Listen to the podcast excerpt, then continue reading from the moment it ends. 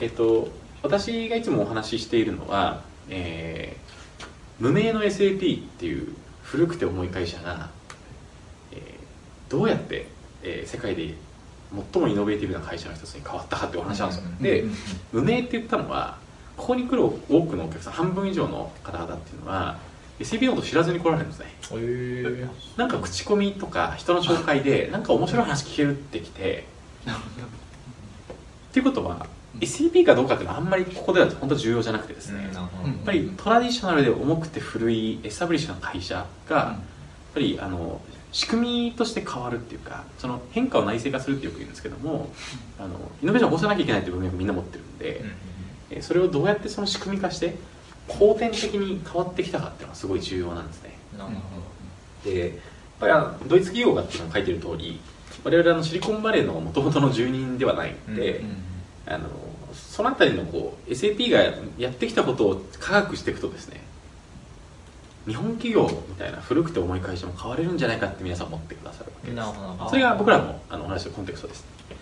デザイン思考って、まあ、あのよく皆さんこちらにいらっしゃるよく聞いてると思いますけどもあのとてもそのシリコンバレーで一般的なフレームワークビジネスのフレームワークだって言われていてこれがあの一つのキーだったんですね。なのであのあえてサブタイトルに言ってますけれども、SAP とデザイン思考はすごく密接に関わっていますしデザイン思考が SAP の成長をまあ牽引した一番あの最大のファクターだったと言っても過言じゃないかなと思ってるのがここに言ってます。あのざっくり言うと外資系企業でも、えー、デザイン思考を身につければ後天的にイノベーションを起こせるよっていう、うん、そういう話です、はい、でちょっと SAP の話を簡単にしていきます。SAP っていう会社はですねあの9割の大企業が使ってる会社だということです、うん、結構あの重たいシステム使ってましてこれちょっと書いてないんですけど76%の世界の GDP 活動 GDP を構成する活動ってありますよね、うん、76% SAP のシステムを通って行われています。ただあの大きい会社に使っていただいているだけじゃなくて重いシステムあの重要なシステムに使っていただいているということです。で9万人社員がいてあの、まあ、ざっくり3兆円ぐらいの企業、でも14兆円の時価総額結構レバレッジされてるんですよ、うん、確かに。市場価値があの14兆円っていうと例えば IBM とか GE とかが同じクラスの会社なんですけども、うん、えー、売上3兆円って比較的やっぱりあのコンパクトな会社であのそれだけ市場からの評価がすごく高いっていうことです、うん、えー、45年ビジネスをやってきました、えー、ここで言えるのはですねあの決して自慢したいわけじゃなくて、古くて重くて変わりにくい会社だというのをちょっと初めにまず覚えておきます でそんな会社なんですけどもシリコンバレーの中では結構あの位置づけがありました、まあ、大きくて、えー、皆さん、まあ、よく知ってる Google、Apple、まあえー、Facebook、テスラ、えーまあ、HP、 LinkedIn みたいな名前ありますよね、えー、SAP はシリコンバレーの中で13番目に大きいテクノロジー企業ということになってます、でお気づきの通りこれ1から12って全部アメリカの会社なんですよ。でほとんど本社ですよねだからあの、まあ、本社人多いのは当たり前なんですけども、うん、僕らは要は、えー、シリコンバレーで一番大きい外資系企業4000人抱えている会社だということです。これってあの結構ですねあの重要なポイントで、うん、えー、シリコンバレーってあのまずめちゃくちゃ排他的な土地なんですよね。シリコンバレーを形成する非常に重要なあのエコシステムの一つ。今あの資金調達ってあるじゃないですか、うん、まあ、お金が要は相手に対してお金がつきやすいと、えまあ、お金を入れられて育った投資家もしくはそのスタートアップがしっかり次の世代に還元するような、エンジェル化するって、まあ、サイクルがちゃんと成立してますと世代を超えて、えー、もう一つはやっぱりあのここでイノベーションを起こしたいってなったら大体3マイルぐらいこう行けばそれに必要なこう材料作っていうか、まあ、いろんな人たちいるじゃないですか。こうやって全部アメリカ企業のために、えー、に便益が行くように設計をされています、うんえー、日本企業の皆さんも、まあ、あのすごく苦労されてますけれどもやっぱりその本流のエコシステムって入ってくると結構難しいんですよ、うん、SAP も全く一緒でした。仕事しにくいわけですシリコンバレーって。もう一つは土地めちゃくちゃ高いですよね。まあ、えー、パラアルトってあのすごく、まあ、世界で一番高い場所の一つで、うん、パラアルトの中心部住もうと思ったら、えー、2LDK でしょ。普通の、まあ、子供いて、えー、奥さんがいる、まあ、うん、3人家族4人家族、うん、2LDK、えー、60万円ですよね家賃。日本の23倍はしますで、えー、この間あの新聞出ててパロアルトのその都市の、えー、いわゆるその住宅の価格の中央値一軒家の価格の中央値。日本だとどうですかね？5000万から6000万ぐらいじゃないですか、まあ、確かに一番売れてる価格帯、はい、3億3000万。です中央中央値中央値はい一番売れてるから。やばい。でえっとさすがに高いんで、えー、いわゆるその障害年収ですよね。そうそうそう障害年収。さすがに高いじゃないですか。だからあのいわゆるその行政が働きかけて公営の住宅団団地を作ろうっていう話がこの間ありました。でもあの全員に部屋提供するわけにいかないんである程度やっぱり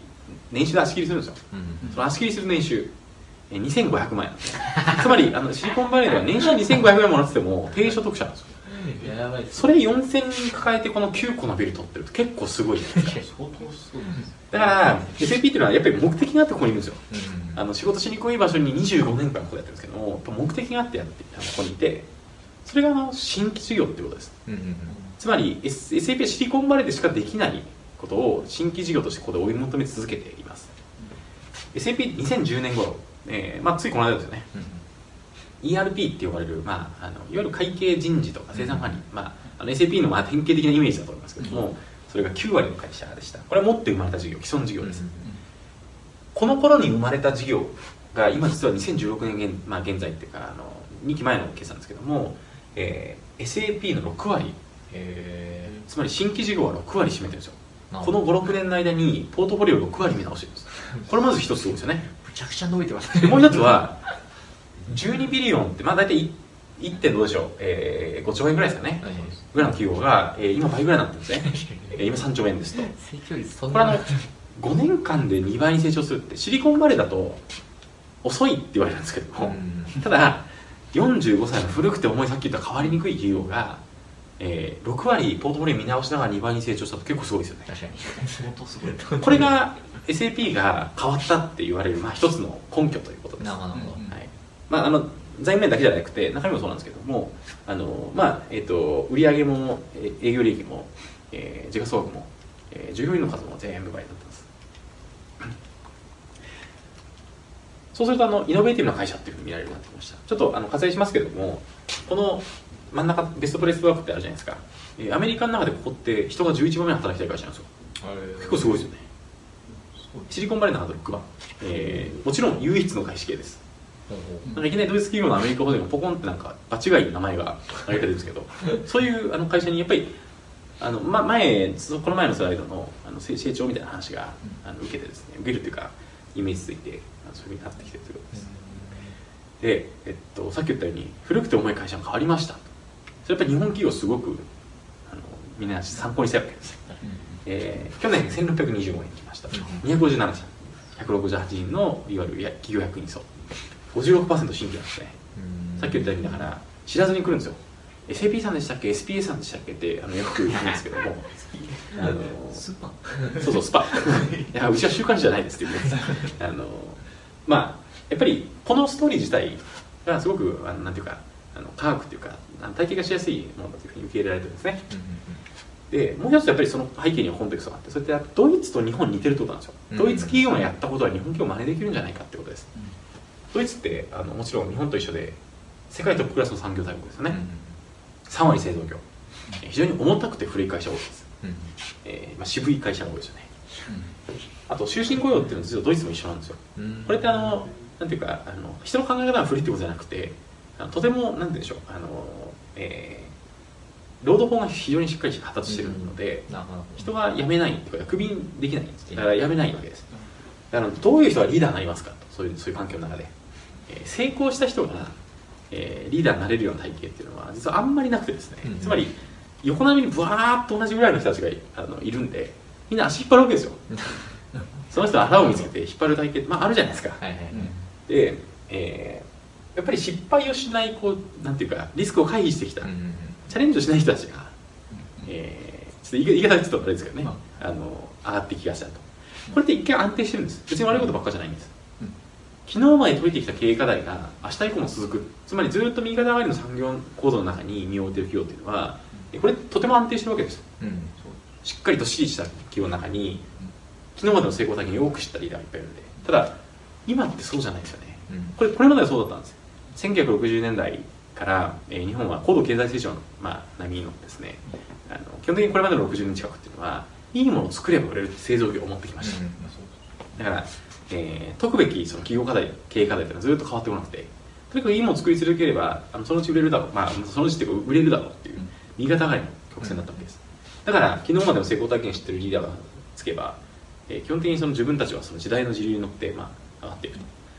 今そうじゃないです。デジタルエコノミーっていう、まあ、言葉があります。ちょっとこの後補足しますけれども、えー昨日まで生まれてなかったような企業が、えー明日の自分たちの、まあ、事業を脅かすってよくあるじゃないですか、えーこれはあの本気で起きてます。であのそうなった時に日本企業はやっぱ変わらなきゃいけないわけですよ。うんこのままほっといても彼らに抜かれるだけなんでやっぱり自分たち変わっていかなきゃいけないと。これって変わりやすい体系じゃないんです。うんうん。まあ。よくあの日本企業の経営者の方とお話しすると、えースティーブ・ジョブズ待ってますっていう人いますと、ちょうん。ちょっとあのざっくり意訳しますよ、はいはい。でもあのうちはもう100%既存事業ずっとやってきてプライドがあってでも変わんなきゃいけない。それはでもあのスティーブ・ジョブズそのうち現れると思うんでそれ今任せますスティーブ・ジョブズは出世しないんですよこの体体系の中では。まあ排他される排他され排他されちゃいましません社長の目の前に上がってきませんよと。なのでやっぱり変わりにくいコンテクストを抱えた産業であるとやっぱり自覚しなきゃいけなくて、うん。その上で変わんなきゃいけないことは別に変わんないんで。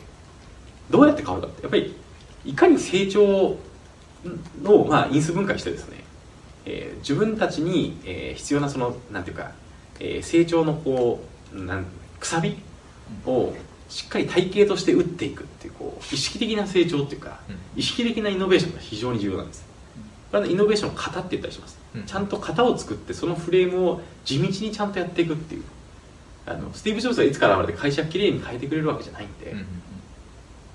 そういうまあ努力が必要だということです。これがあの日本企業が抱えている、まあ、非常に大きな産業としての体系だということです。まあここはちょっとあの簡単に言いますけど SAP はドイツで一番大きい会社。えこれ時価総額です。シーメンス。あとなんか渋い会社多いですよね。えーデジタルって力をつけた企業がやっぱ評価されてるんですよ。ーうんうん。これやっぱりこの前の話と関連してデジタルっていうコンテクストが非常にパワフルな、えー経営能力だっていうふうに市場が見てるってことですよねこれってまさにデジタルエコノミーそのものです、えー、ウーバーえー、ウーバーってあのー価格算定のメカニズムを非常に面白くてですね、あのーよく需要と供給って皆さん言うじゃないですか、えーいわゆるその周りにどれぐらいタクシーが走ってるか、えーどれぐらいタクシー待ってる人がいるかで、まあ、さっき捕まらなかったのはやっぱりあの、まあ、どどっちかですよね。タクシー少なかったかあの周りにカリフォルニアベイに非常にこうタクシー乗りたい人がいっぱいいたかった、えーもう一つあって、えーその人の乗車履歴見てみましょう。ん。うだからあのずーっと安くウーバーに乗り続けてる、まあ、ごめんなさい。逆かな高くウーバーに乗り続けてる、まあ、要はあのギリギリになってもしくは深夜に乗る、まあ、そういうことを繰り返してる人はずっとウーバーに高値つかまされ続けるんですね。うんうん。つまりこの人はこのサービスにこれぐらいの価値払ってくれるだろうってウーバーが勝手に判断するんです。なるほこれってあのちょっと考えると、えー本来タクシーに乗るっていうサービスの価値っていうのはお金払う側が決めますよね。どうんうん。この距離移動するのにこれぐらいの価格だったらないって、まあ、お客が決めますよね。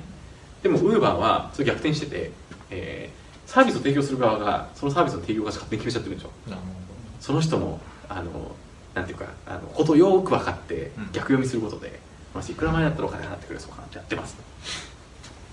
アマゾンも同じことをやろうとしてます。どアマゾンアマゾンブックスっていう店舗が三ノ瀬まあここら辺だと三ノ瀬にありますよね、うん。あの皆さん行かれたことあるかもしれませんけどもあのここって面白くて、えー中入ると普通に綺麗な、まあ、アマゾンの綺麗なビジュアライジングで、えーいろんな本並んでるわけです、でもあの一つちょっとなんかあの普通の本屋さんと変わってることがあって本に値段書いてあるんですよ。えで、えー本の値段知りたいじゃないですか皆さん。そそうするとあの皆さん携帯のアプリ取り出して、えー、Amazon にログインして、ーうん。えーであのバーコードリーダーっていうボタンっていうか機能があるんでそれを呼び出して、であの本の背表紙のバーコードをピッて読まなきゃいけないんですね。ちょっと面倒くさいじゃないですか。はい。これもちろん Amazon わざとやってたんです。皆さん情報が欲しいんですね、えーログインしてるんで皆さん情報が欲しいですと、え2つあって1つは本の価格を直にしたいと。うんつまりあの Amazon ってうまく需要とまあ Uber じゃないですけど需要と供給見ながら次に新刊出そうなタイミング同じような内容の新刊出そうなタイミングがあればそのあのい今出てる本の価格下げるわけですよ。要は売れるうちに売りさばいちゃうセールやってますよねよく。あれあのそういうことをやってますと。でそれはリアル店舗でもまあやるっていう。まああのこれは分かりやすい話。もう一つ面白くてやっぱりウーバーと一緒でこの人がこの本に対していくらまでのお金払うかなって決めてますと。今は今日時点では、えー、とまだプライム会員かスタンダード会員かでお金を分けてる、うん。まあつまりプライム会員はちょっと安くなるよっていうことになってますと、将来的にはその人の、えーがその目の前の本に求める価値を勝手に Amazon が判断してこの人25ドルで普通の街の本屋で売ってる本だけど40ドル出しても買ってくれそうだなっつったら39ドル、えー、99セントサンキューセールって言って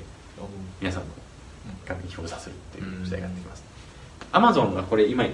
なんでこれできてる？あのまあ、えー、アマゾンがこのアマゾンブックスやろうとしてるのは皆さんが買わなかった本の情報欲しいんですよ。うーんなるほど本の価格って加減決まってるんです。これ仕入れねアマゾンにとっての、うんうんつまりいくらまでならアマゾンで値引けるかって価格の弾力性か加減は決まってます。上限決まってないんですよ本の値段って 出版社が勝手に決めた本値段じゃないですか？うんまあそのどれぐらい売れそうかなみたいなねうん。何部すれそうでえーそれに対して市場のその競合になる本はいくらぐらいで売ってるか。でもそれって必ずしもその消費者それぞれが欲しい価格の価格じゃないじゃないですか。あと5ドル安かったら500円安かったら買ったのになってありますよね。アマゾンそれにチャレンジをしてるんです、えーわざわざログインをさせてリアル店舗でピッて本読んでそれ買わなかったらそれ高いから買ってないんですよね。うんウェブの世界だと分かんないんですよ。ウェブの世界だともしかしたら、えー、カゴ落ちってよく言うんですけどカゴに入れたものを買わなかった。これってあのもしかすると、えーまあ、高いから買わなかったかもしれないけども赤ちゃんが泣いてる間にちょっとあやしてたら、えーいつの間にかサインアウトしちゃったとかそういう要素があります、でもはい。リアル店舗でわざわざ読み取って買わなかったと高いから買ってないですよね。確かに間違いないです。この人がこれミクロにこの人がこの本の中身に対していくらだったら買わなかったのかっていうのを彼ら300店舗今展開しようとしてて300店舗でずーっと取ってくるんですよ。なるほど。そうするとこの人がこれ目の前に取った本ピッて読んだ時に Amazon がパーッと計算してこの人はこれぐらいの値段だったら買ってくれそうだなってピッて出せますよね。Amazon って本屋だけじゃないんです。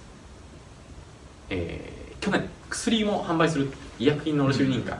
えーアメリカの12個の州で12の州で取ってるって言われました、えー今年に入って、えーあれもやるって言ってますね、えー損害保険。うんうん銀行もやる、えー logistic logistics あの物流も自分たちで損害保険なんてまさにそうであれってあのちょっと言い方悪いですけれどもあのいかにリスクの低い商品を、えー高いプレミアムで売ってその差分で儲けるかってビジネスモデルですね。消費者側は自覚がないんですよ。自分がどれぐらいのそのリスクに対していくら払ってるかって。これってすごい儲けどころですよね。いかにその人が買ってくれそうな値段までリスクの低い商品を売りつけるかってなんか儲かりそうな気がしてきますよね、これちょっとあの全部は話しませんがこれそれそれぞれやっぱりそういうあの思惑がまあいろいろあってですね。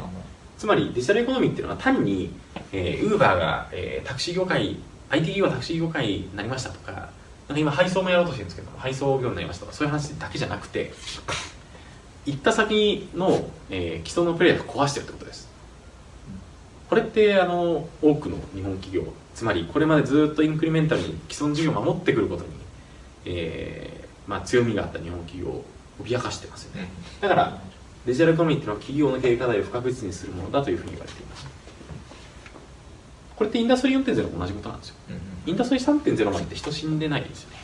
えーつまりあの産業が新しく生まれて、えーそこで、まあ、あのもちろんあのありますよ。ただ、えーざっくり言ってやっぱ新しいビジネスオポチュニティが生まれてるわけです。デジタルっていうのは、えービジネスオポチュニティ生まれてますけど基本的にはやっぱり、えー既存産業と新規ビジネス。これのあの覇権をめぐる争いっていうのがあのここでみしみりみり起きてるわけですね。だどっち側に行きますかという話です。破壊的イノベーション。ちょっとこれであの前置き最後ですけど。破壊的イノベーション。あのこれはハーバード大学のクリステンセン教授有名な、まあ、イノベーション事例は皆さんもよく知ってると思うんですけどもです。と、えーお客さんにとっての価値が縦軸。横軸の時間。日本企業まあ日本企業って言わないんですけど establish な traditional な会社っていうのは、えー incremental につまり改善活動ですよ、えー徐々に企業価値を高めていくことで、まあ、ずーっと時間を長くかけてやってきました。この先にいきなり disruptive なビジネスモデルが交差していくっていうのは今の、えー先ほどから話しているコンテクストですね。その時にじゃあどうしますかと。いきなり黄色い事業にあなたが生まれ変われるんですかと。生まれ変われないですよね、そうですね。えー古くて重いその自分の企業価値ってこっちでできてるんで、うん。いきなり変わりませんと。Google とか Apple 行ったら、えー変わりましょうって言うかもしれませんが、えーこれはあの、えー既存事業を、まあ、捨てて新規事業を作ったわけではない会社の、まあ、観念であってやっぱりあのトラディショナルの会社っていうのはそこのこう二項対立にすごく悩むわけです、うん。でもこのままいっても潰されちゃう。どうすればいいんですか？どっちもやるしかないですよね。既存事業既存事業でちゃんと守りつつ、しえー新規事業を自分たちで内製化することによってこの交差点を自分たちの中で、まあ、作っていくと、外外に取られないようにすると、まあ、これしかないんですよね。だからあの両輪経営ってよく言われてます。でそれってすごくやっぱり新規事業を作るだけではないんですよね。いかに100%こっちに注いだ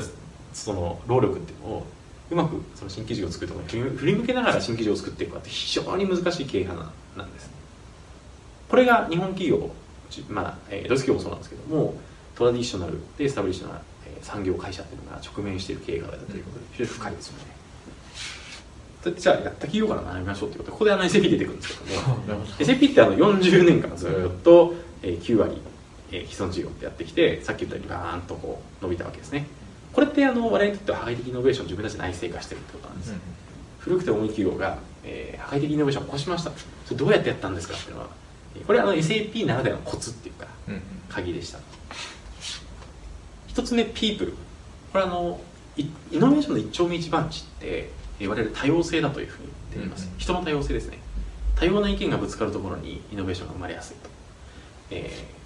ー、people って一番初め手をつきました。ここシリコンバレーってあのさっきイノベーションのまあ拠点みたいなと言いましたけども4000人働いててえー40カ国なんですよ。国籍。一番多いのインド人。ど2番目中国人。うん。アメリカ人とかドイツ人、えードイツ企業のアメリカ法人なんですよドイツでもドイツ人とかアメリカ人って1割もいないんですね。うん。日本人さっき言ったようにあの、まああのまあ、3人。4000分の3はいもうすぐ頑張りたいですよね。うちはい二人日系アメリカ人みたいなあ、ですか？そうそう、うち一人、そうそう、うち、うち、うち二人、そう、日系アメリカ人なんですよ。えーもう一つ、あの、ちょっと、これ、あの、我々の今の取締役会なんですけども、あの、人種って言いましたが、例えば女性リーダーの登用なんかもありますし、彼面白くて、えー彼、あの、36歳で取締役入ってドイツ、ドイツの上場企業なんで一番若い取締役ですと。やばいっすね彼は COO なんです。企業より若い COO。CO ですかはいマジですか今年の1月から取締役会に名前がされてまして、で、えっと、これは彼 CEO、我々の CIO32 歳なんですよ。え？私の2つ上。マジですか彼らは、えーもちろん優秀なんですよ。あのそれはもう疑いはないんですけれども、ほっといてもこんな風な体験になるような企業じゃなかったんですよ、SAP は。みんなあの、えーまあ、白髪のドイツ人の、えースーツの、まあ、おじさんっていう会社だったのが、やっぱりあの5、6年でこう変わっていくわけです。これってやっぱり仕組みなんですよ。今日繰り返してもそうなんですけども、いかにこう内製化していくか、仕組みを作っていくかと。例えば、若者を登用する仕組み、えー我々はデュアルエデュケーションプログラム、えーっていうのを、まあ、 vocational program、vocational training と言ってますけども、えー dual educational program っていうのをやっていて、これは高校2年生に内定を出すんですね。 SAP 来てもいいよ。高校2年生。で大学生活うちがあの職業トレーニングとしてファンドするんですよ。お金を払って大学行かしてあげます。と 彼らは。それやばいっすね。で大学行ってる間は、えードイツ3年間大学なんですけども3ヶ月間学校行って勉強してね。と、えーその次の3ヶ月間 SAP でインターンしてね。うん。とそれずっと繰り返してるんですよ。だから大学生活の半分は SAP でインターンしてるんですね。このインターンの期間って自分で仕事を選べるんですよ。どこ行っても OK え？グローバルのどの仕事しても OK え？自分ででも交渉しなきゃいけないんですよ。マネージャー。が、なるほど。えーそういうことをやっています。でえっとこれあの100人やってるんですよ年間。ドドイツ。ででこれもちろんあの行政との握り重要で、えードイツの教育省がちゃんとその SAP がそのインターン期間中も単位として認めてあげるぐらいのその密度の濃いっていうかちゃんと学業に即決した、えートレーニングをしてるかどうか重要でこれあの行政と握ってやっています。最近中国とアメリカでも始めました。へ我々は年間200人幹部候補生を高校生から選んでるんですね。え やばいなそれは。だからさっき3年間って言いましたけどあの入ったら4年目と同じぐらいの活躍ができるわけです。なしかももっとあの急ですよね。あの大学生活全部 SAP のことをやってたと言っても過言ではないので、そういう仕組みなんですよねなんとなくあの雰囲気は合ってきましたね、はい、これはすこれが people ごいうん。プレイスっていうのがちょっと面白いですね。あのプレイスっていうのは城下町から離れる。つまりあの城下町にいてもイノベーションを起こせませんでした、えー、初め城下町 SAP にとっての城下町はドイツなんですけれども、えー、既存事業の体験の中に新規事業を起こそうとしたんですよ、これ失敗をしました。この絵が表しているように新規事業既存事業より大きくなっちゃいけないよ。新規事業は既存事業の外枠の外に出ちゃいけないよ。という、まあ、そういう圧力がかかるわけですね。失敗をしました。なので分け分けたんです、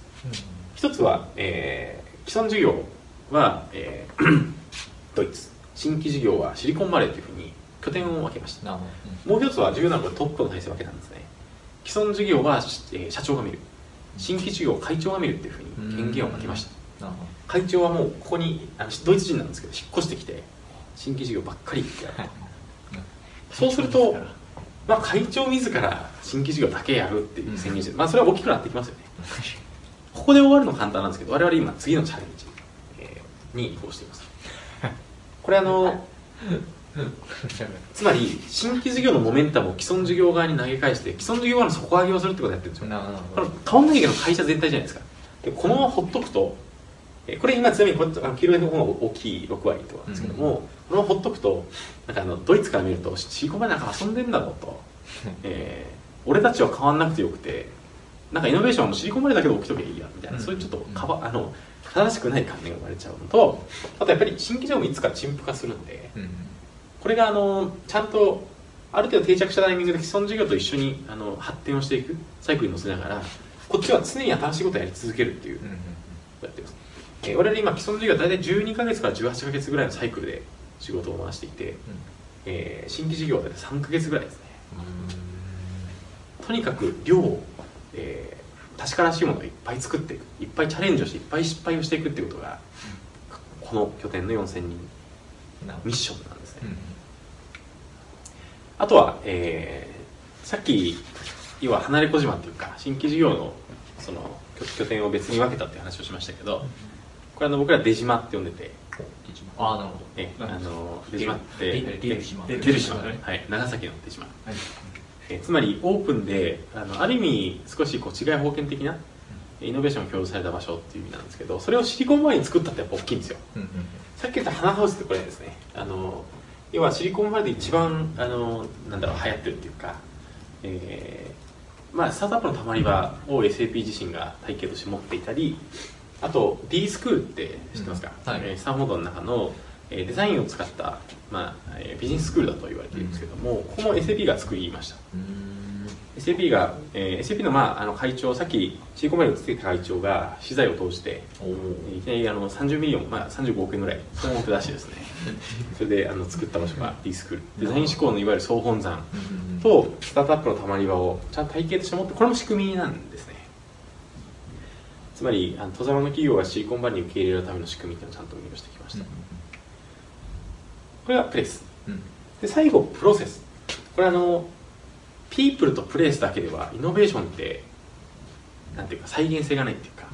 担保できないんですね。起こるかもしれないし起こらない。起こらないかもしれない、えー、イノベーティブな人が同じ場所に集まって、えー、同じ方向を向いて同じステップで同じスピード感で仕事を進めるってことを担保することでイノベーションってもう少し、えー、担保できないかということを考える、うん、これがデザイン思考なんです。なるほど。デザイン思考を作った人ってあのいっぱいいるんですけどあのっていうふうに言ってる人っていっぱいいるんですけどもあのそのそのうちの一人、えー、デイビッド・ケリーって知ってますか？IDEO っていうあのデザインコンサルファーム、世界で最も有名なデザインコンサルファーム創業者なんですけども、うん、彼はイノベーションを creativity と execution の掛け算だと言いました。なるほど execution って日本企業得意なんですよ。つまり先ほどから言ってるようにその60年間あの今のスケールあれってずっと execution してきたんでみんな得意です、うん、これは problem solving と言われます。つまり所与の問題があった時にそれを解いていく体系。それに対してクリエイティビティってなんとなく人に依存してる感じありますよね、クリエイティブな人とクリエイティブじゃない人がいそうな感じがします。デイビッド・ケリーはそれを否定しました、うんクリエイティビティこそ全員の心の中に存在している、まあ、全員が持って生まれた素養だと。ただそれを解き放つ彼は自信コンフィデンスって言ったんですけれどもそれを解き放つそのコツというかいうものがあのちゃんと定義されてないがためにみんなあのクリエイティブな心を発揮できたりできなかったりします。それって仕組みが要は教科書作れるよねって言って、彼が打ち出したのはデザイン思考です。デザイン思考っていうのはプロブレムファインディングの手法だと言われます、解くべき問題そのものを見つけに行く能力解くべき問題が決まってれば別にそのことする必要ないんですけども、うん。先ほど言ったようにデジタルエコノミー今解くべき問題を見失っている企業っていっぱい多いんですね、自分たちがどういうところに身を置いていかなきゃいけないかわからない。60年ぶりに新規事業を起こさなきゃいけないんです。そうするとクリエイティビティ重要ですよね。デザイン思考を使えば execution みんな得意なんでクリエイティビティが増強されてイノベーション起きるよね。つまりデザイン思考はイノベーションを起こすためのマニュアル教科書だというふうにシリコンバレーでは言われています、えーデザイン思考のプロセスってちゃんと定義されててあのこの5つのフェーズがあります。 empathize っていうのがあの人に共感するってことなんですけど、問題があるってことは問題を抱えてる人がいるんですよ。その問題を考えたり解いていく前に先にその人になりきってみるっていう、えーフェーズ。その次に define っていうのが問題発、えーごめんなさい、えー再定義つまり定義をするということなんですけどもその人の目線に立ってみると今まで考えた問題ってそんなに本質的じゃなかったな、うん。他に解くべき問題あるよねって問題を疑っていくプロセスっていうのが define です。そこで担保された確からしさ問題の確からしさっていうのは次のフェーズアイディアとこれはアイディア出しをしていくフェーズなんですけども、ここの出していったアイデアの中に正解が含まれている可能性っていうのを格段に上げていきます、疑う必要がなくてもうあの問題決まってる場合はいいんですけどもさっき言ったように問題を一回疑って正しい問題を解くってことを担保することでアイデアとの質を上げていくってことです。アイアイデアいっぱい出しますよね。であのよくあの東海岸的なロジカル思考をあの得意としている人は出したアイデアの中で優先順位決めようとするんですよ。でも解くべき問題も分かってなかった人がアイデアの優先順位なんて分かるわけないですよね。デザイン思考の非常に重要なポイントはとにかく出たアイディア全部試すってことなんです。なるほでもあのそんな時間ないじゃないですか。だから完成品ちゃんと作って丁寧に試すんじゃなくてプロトタイプでとにかくとにかく試して、えーこのエンパサイズしたユーザーにとにかく試してもらってテストしてダメだったら次ダメだったら次ってこの回転をずーっと繰り返していくっていうのがデザイン思考のプロセスなんです。なるほど。人に焦点を当てる。これあのまずデザイン思考非常に重要なポイント、うんあのイノベーションって日本語だと技術革新って訳されます。技術をイノベートするんですよ。技術から入っちゃうんですねみんな。なるほでも人って忘れ去られがちですよねっていうのをここで言ってることで、このバランスを取らないといけなくて、まあ、ビジネスバイアビリティというのは execution 得意なあの establish な会社ってのは大体やるんで問題はこの human desirability っていうのはどれぐらい担保されてるかとど世の中に出たイノベーティブなアイ、アイディアってよく言われるアイディアの中に売れなかったものってよく見ていくと human desirability が欠如しています。デザイン思考はそれをちゃんと思い起こさせてくれる手法だということです。人に共感をしてとにかく、えーその人の解くべき問題問題文を作っていくっていうところにフォーカスをするところがちゃんと埋め込まれてるんですよ。だからそれ知らない日本企業でも真似できますよね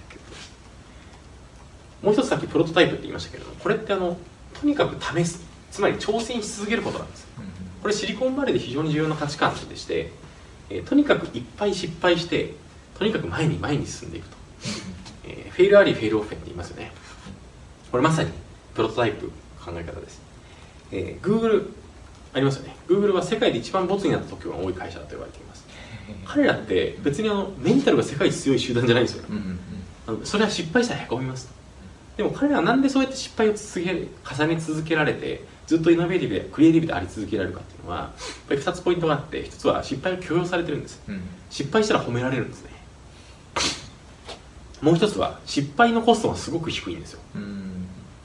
失敗をするときに派手に清水の舞台が飛び降りるような失敗はしなくて大怪我をする前に先に転んじゃうっていうそういう仕組みが会社の中に仕事のプロセスの中に根付いてるんです。これプロトタイプなんですね。失敗2種類あって今言ったようにミスを犯したらシリコンバレーでは発明だって褒められるんです。オポチュニティ逃しちゃったら大失敗だって怒られるんです。どうやってじゃあミスを犯し続けられるか。プロトタイプなんですねとにかく安く早く簡単に失敗先にしちゃう。これによって次に進む推進力を得ていく。これがプロトタイプの考え方です。ちょっとデザイン思考の例をこれご存知ですかね？えっと G あえっと、はい。MRI 知ってますよね？はい。このストーリーは？僕は知ってます。何ですかじゃあ初めてだということで、ちょっと話します、えー、GMRI のトップメーカーの一つです。ある時ダグラスっていうあの、まあ、エンジニアがいまして、えー彼が世界で一番あのコストパフォーマンスのいいそのつまり品質高くて、えーそのアフォーダブルな市場に受け入れられやすい MRI 作ったって世の中に出したんですよ。であの、まあ、売れたんですね。で彼があのある時、えーその一番初めに買ってくれた病院にこうあのその後で行ったんですね、で、えーそこで彼があの期待してたのは要は MRI なんであのすごく重い病気を持った人たちがあのあなたのおかげで病気治ったわよってまあ言ってくれることをずっと期待してたの。うんでそこで行ったいてみた光景残念ながら逆の光景でうん。子供がこの MRI の前で大泣きをしてたんですね、えー怖いんですよ。MRI ってちょっと乗ったことあればなんとか嫌な音するじゃないですか。あのキーンって高くてこううるさい音。で子供が怖がっちゃって。うん。この彼が行った病院すごくて7割の子供が鎮静剤を打たないと MRI 乗ってくれないぐらい子供が取り乱しちゃうそれって彼からそのダグラスからしてみると人を救うために作った MRI が子供を傷つけちゃってるんですよね。うんそれショックじゃないですか。だから彼はあの会社に会社に、まあ、GE に戻ってそれ何とかしようと。子供が泣かない MRI 作ろうっていうプロジェクトを立ち上げました。初めに彼が発想したのは音がうるさくて子供泣いてるんだから音小さくしようってアプローチですこれはですね残念ながら失敗をしました、えーまず音を別に好きで出してるわけじゃないんで音を下げるためにはコストがかかります。期間もかかりますそれがやっぱり彼のプロジェクトとして許容できるリスクではなかったんですね、うん。たまたま彼そこで悩んだ彼が出会ったのはデザイン思考なんです、デザイン思考のプロジェクトさっき言ったように人になりきってみるんですよ。子供になりきってみました彼は、えーその問題を抱えてる人になりきってみてとにかくその人か子供が何時に起きて何時に寝てその間はどういうそのご飯を食べてどういう時に嬉しくてどういう時に悲しいのってその子供になりきってみたんです。それでこの音がうるさいっていう問題を見てみたらいや音がうるさいのそんな問題じゃないよねってことに気づいたんです、解くべき問題は他にあるよね。先に答えを見せると彼が作った MRI ってこれです、例えばこれ宇宙船なんですね。この宇宙船に乗るあのあこれ MRI あの全然機能変わってなくて、えーこの MRI に乗る子供っていうのは、えー前室があってここにあのこの宇宙船のこの MRI の模型を置いとくんですよ。うんうんで宇宙船だっつって遊ばせるんですね。でその後ここに入るとうわ本物だってなりますよね。うんうんで先生も宇宙飛行士の格好してこうやってます 君はこの宇宙船に乗る初めての人人類だみたいなこと言われてじゃあ子供ウキウキして乗っちゃうじゃないですか、うんうんそうするともう音をうるさいことが気にならなくなっちゃってうわこの宇宙船ってリアルだねみたいな。そういうことになっちゃうんです。で、えー子供がこう検査終わって出てきてそうすると「パパもう一回乗りたい」って言うんですよ、それって子供めちゃくちゃ満足してる。これあのこの話はこれで終わりなんです。これすごくデザイン思考をよく表してて、うんうん彼がまず共感をするって人に共感をするって人を中心に考えるっていうプロセス。そこで発見したのは MRI に乗るぐらいの子供なんで要は病気が重いわけですよ。うんうん彼が解かなきゃいけない問題って何でしょう子供ってやっぱり普段外で遊びたい生き物じゃないですか。うん全然遊べなくて友達とも遊べなくてずっと病室の中でこもりかりきりでそれでストレス溜まっちゃって。なるほであのうるさい音がトリガーになってこう取り乱しちゃうんですけどそしたら解くべき問題はそのトリガーの方じゃないですよね。どうんうん。子供のストレスっていうか遊べないってこと。だからまあ単純な話ですけど遊遊ぶっていうかうんうんうん。そのストレスを要は遊遊びたいっていう体験をこの MRI が解いてあげるそれ解決したんじゃないの？ということですもう一つプロトタイプって言いました。これって全然お金かかってないんですよ。あのこれペンキ塗っただけなんですね。これを要はそのさっき彼が強情に音が小さい MRI を作り続けたコストと比較してください。どっちが簡単で安くて早いですか？しかも音が小さい MRI はそこに乗った子供がパパもう一回乗りたいっていうぐらいのなんていうか満足度は与えられないですよ。ねプロトタイプってすごく強力なんです。うん安くて早く簡単なコストで正しい答えを、えーまあ、見つけに行けるそういう手法だということです。これ後日談があって今、えーこれはですねあのプロジェクションマッピングなんですね。全然コストかかんないんですよ。宇宙船嫌だって言ったらじゃあ海賊船でってパッて切り替わる。へえそうなってるんですプロトタイプ。それは知らなかっでもう一つダグラスってあのこの話受けすぎて今 D スクールの先生をやって。これがプロトタイプです特別えっ、となんだろう未知の問題とか答えが定義できない問題特に非常に強力なツール、まあ、プロセスである、うん。マインドセットであるってことが分かりますよね。これビジネスに生きるんじゃないかって SAP を思ったんです。SAP がこのデザイン思考を真面目に15年間やってるんですね。デザイン思考って なんかポストイット貼ってうん。あのなんかワークショップやればできた気になるんですけどそうじゃなくてマインドセットなんですよ。とにかくいかにこうあのマインドとして入れ込んでいくかというか重要で SAP も15年かかりました。でもそのコツってまああの皆さん、えーこれ僕らゼロからやったんでもうデザイン思考の初めの頃からやってきた。デザイン思考できるコンサル会社っていっぱいあるんですけどもこれぐらい本気であのなんていうかえー自分たちの中に入れてきてイノベーションを起こしたっていうふうに胸張ってられるのはもう本当少ないと思います、だから SAP はこの経験をお裾分けしながらお客様の事業開発、まあ、事業課題の解決っていうのをデザイン思考の、まあ、ケーパビリティを用いながら一緒に考える。ということを我々の本業に今しています最終的にまあどうせあのデジタルでやっぱつながるんでこの時代。我々のそのいわゆる基幹産業、まあ、基幹製品というか基幹である、I まあ、IT ソフトウェアのビジネスにつながるということです、これ最後のスライドにしますけども、えー両利きです。つまり今日別にあの新規事業だけやりましょうと煽ってるわけじゃなくてですね、こればっかりやってきた企業がどうやったら片手開けてこっちの世界に踏み切れるかっていう。そういうその秘訣というかうんイノベーションのフレームワークっていうのを、えー少し SAP の経験をもとに、えー紐解いてみました。これはあの我々私が、えー日本企業の、まあ、皆さんにお話をしていることです。なんとなくお分かりいただけました。あはい。ありがとうございました。ありがとうございます。いいケースですかね。ありがとうございます。はいじゃあピザ食べましょうか